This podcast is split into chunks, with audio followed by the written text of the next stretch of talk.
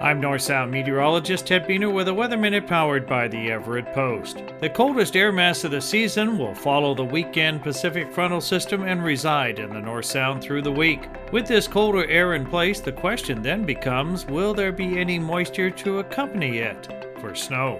The next cool Pacific weather system arriving midweek will offer that moisture and a good threat of lowland snow. Snow levels will likely hover on either side of three hundred to five hundred feet, with the best chance for accumulating snow away from the milder waters of Puget Sound. High temperatures this week will struggle to reach forty degrees, while lows will range from the twenties to the mid thirties. Yet another chance for lowland snow is anticipated Friday night into Saturday. Now is the time to prepare for the possibility of lowland snow, including your car and home. With a rare third La Niña winter season in a row upon us, consider this week a dress rehearsal for this winter. This has been a Weather Minute. I'm North Sound meteorologist Ted Beener.